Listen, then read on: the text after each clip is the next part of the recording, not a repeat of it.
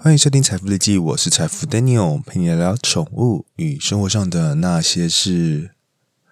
今天呢，我已经录了第三还是第四遍吧，前面录的都不是很好，然后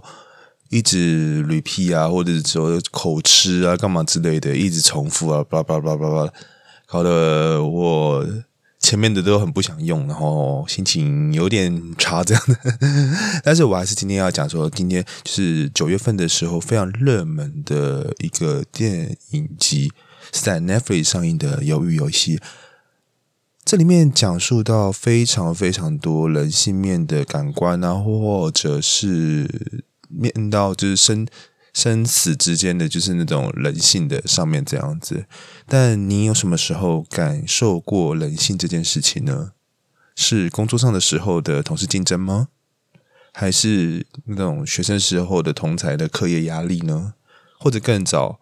我们就是过年过节啊，亲戚间的那种比较的优越感呢？今天我们就是来介绍了鱿鱼游戏。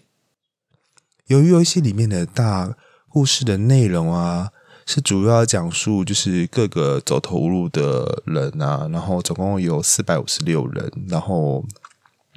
被游游戏游戏的那个主持人，然后集合到一个一个场所，然后在玩一起玩简单的小游戏。但是这种游戏的输赢啊，要付出很大的代价，就是自己的生命这样子，让自己的生命就是输的人直接 get over，直接直接被杀掉。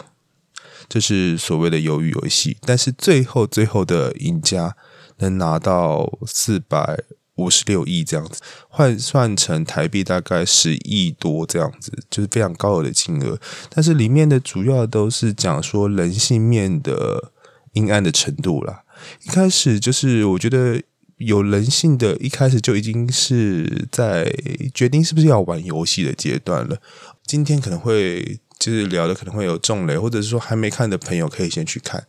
或者是说想要听我怎么讲，就是在觉得故事觉得如何时候再去看，也是一个不错的选择。所以今天会有一点踩雷的状况哦。一开始呢，就是决定说是不是要玩游戏啊，就是从数字从一号到四百五十六号，但是他们决定顺序的那个决定要或不要的顺序是从最尾端开始。我觉得这个时候我就觉得很纳闷这件事情的。为什么会从最后就是逆向来决定是不是要玩赢这个游戏？因为正常来讲，我们小时候就排队啊，或者是买东西排队，通常是第一个人先开始，然后会从尾端先开始。我会觉得这时候是有一点伏笔了。后来我才觉得是说，看了整个整整部剧看完之后，才发现。原来最大会有最有决定权的呃人是零零一号，就是集中权都在他手上。以我觉得这有点影射，这是现在社会就是说有权利能做决定的，就是比较上位者才能做的决定，不管是生活上的工作啊，或者是说比较有权利的人才能 handle 的这这一切啦。我是这样觉得。再来啊，就是说。第二个就是我觉得比较可爱的就是一二三木头人这一块。一二三木头人啊，会有点缩影在社会写照。怎么说社会写照呢？就是说，在就是大家冲刺往前，一二三木头人突然停住的时候嘛，其实是可以躲到人的背后，只要就是前面的观测者木头娃娃是不要没有注意到的，他就可以直接。在身后，然后做一些小动作，干嘛之类的？我觉得有点像现在的，就是说，在就是没有看到的人啊，就可能做一些小动作啊，或者是说工作上可能会忙里偷闲之类的，就是也有点这种意味在这边了。我是觉得，呃，写实的写照这样子。再来，我觉得碰糖游戏，我也觉得很可爱。就是，但是碰糖游戏前面有一些故事，就是说，就是里面的那种医生啊，他会先知道资讯啊。我觉得会知道，先知道碰糖会会玩碰糖是什么样的图案的，先知道资讯的人，我觉得是占尽优势的。没有资讯的人，只能靠自己想办法怎么存活。让自己就是说只能靠自己的本事，但是有资讯的人就能占尽比较多的优势，然后来来帮助自己，或者是说比较让自己可以存活下来。我觉得有资讯的人啊，或者是说有关系的人啊，会比较容易一点点。我是这样觉得。其实，在那个生活方面呢，我也是觉得是就这样子会蛮写实的啦。有一个比较特别的，就是说，在关卡第二关和第三关的晚上，我是觉得说他们的杀人时刻，因为食物给的很少，然后里面的反派啊，就发现就是说食物给的很少，那些那些就是没拿到食物的人来来去跟那个有拿到就是重复拿食物的人啊然后吵架，然后不小心被打死了，反而反派的人啊就可以发现打死之后，就是那个人啊，就是总金额又增加了。然后才才能发现到，就是说晚上可以把人家做掉啊，然后让钱增加这样子，反而造成那天就是二三关中间晚上啊，然后造成他们就有很严重的杀戮啊，然后就是故意把把其他人弄死啊，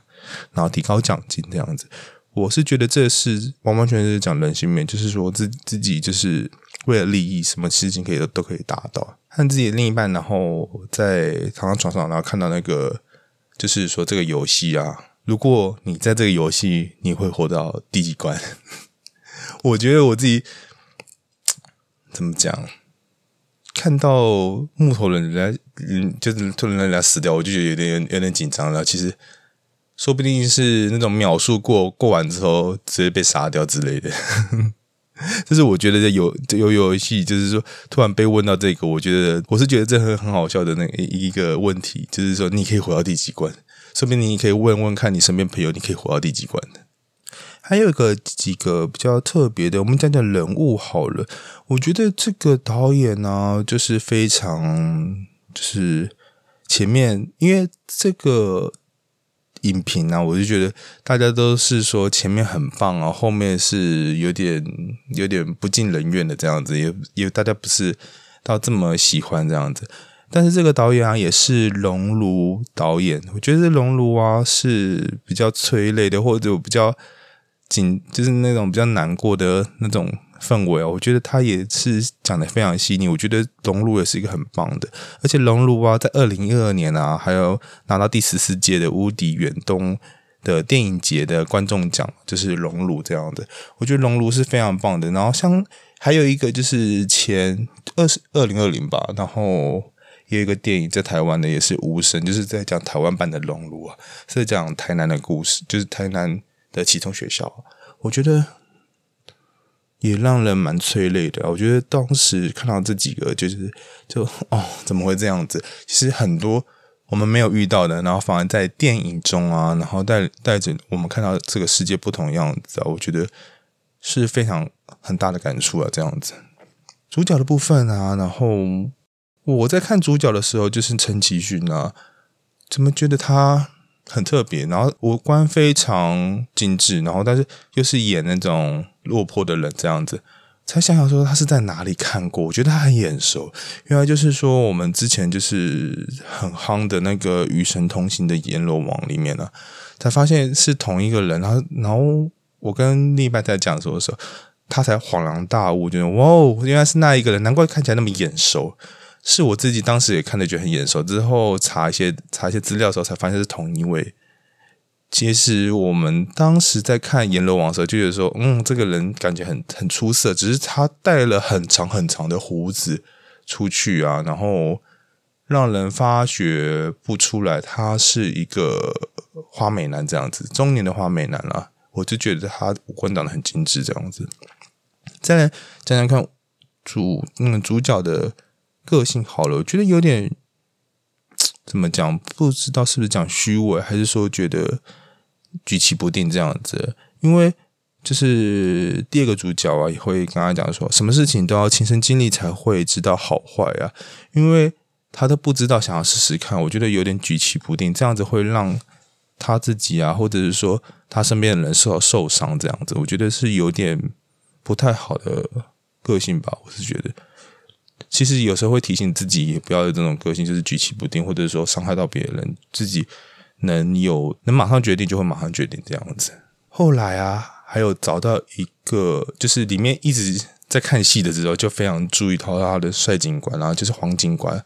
魏和俊，我觉得他真的还蛮帅的。大家在看电影的时候啊，也一直在看他，或者说大家在讨论啊，IG 滑道啊，其实都在转传他。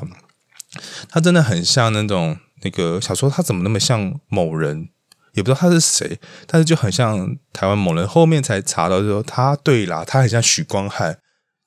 我完完全全都觉得说，跟许光汉是长得一模一样，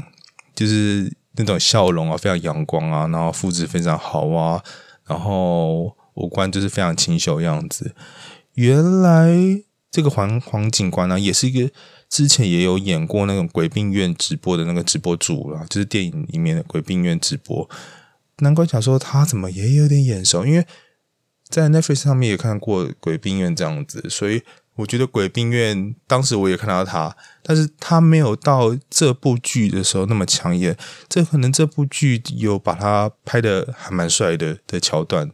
也许是那种《鬼病院》的时候感觉到恐怖氛围啊，然后才会让自己就是说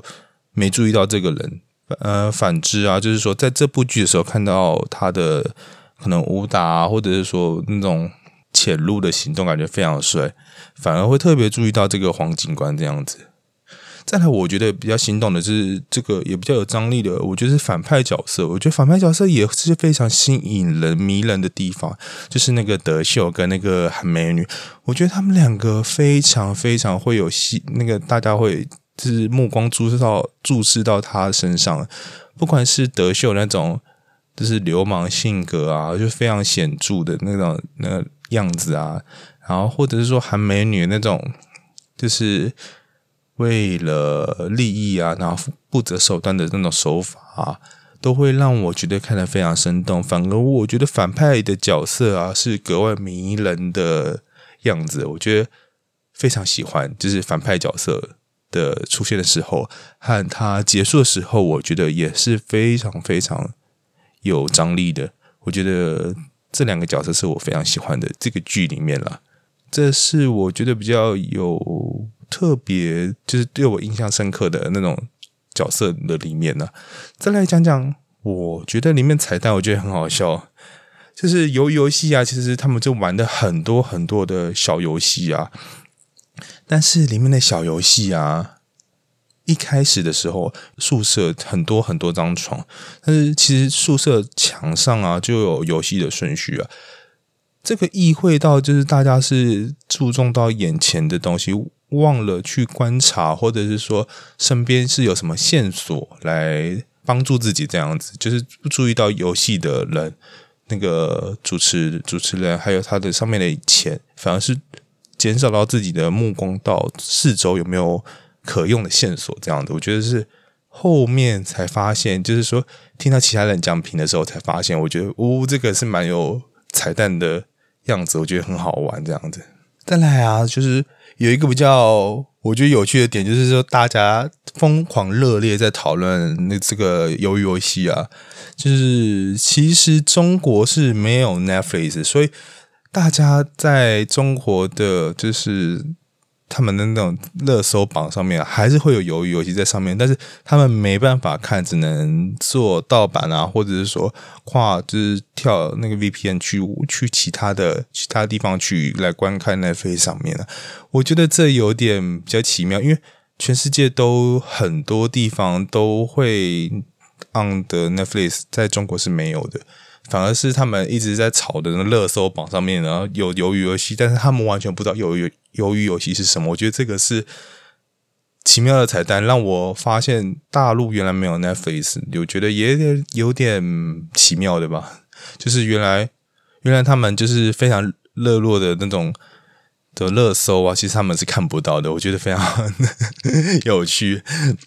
以上就是我觉得。这部剧啊，让我觉得有趣的部分啊，还有那种比较好玩的部分啊，你觉得有趣的好玩的部分是哪哪些呢？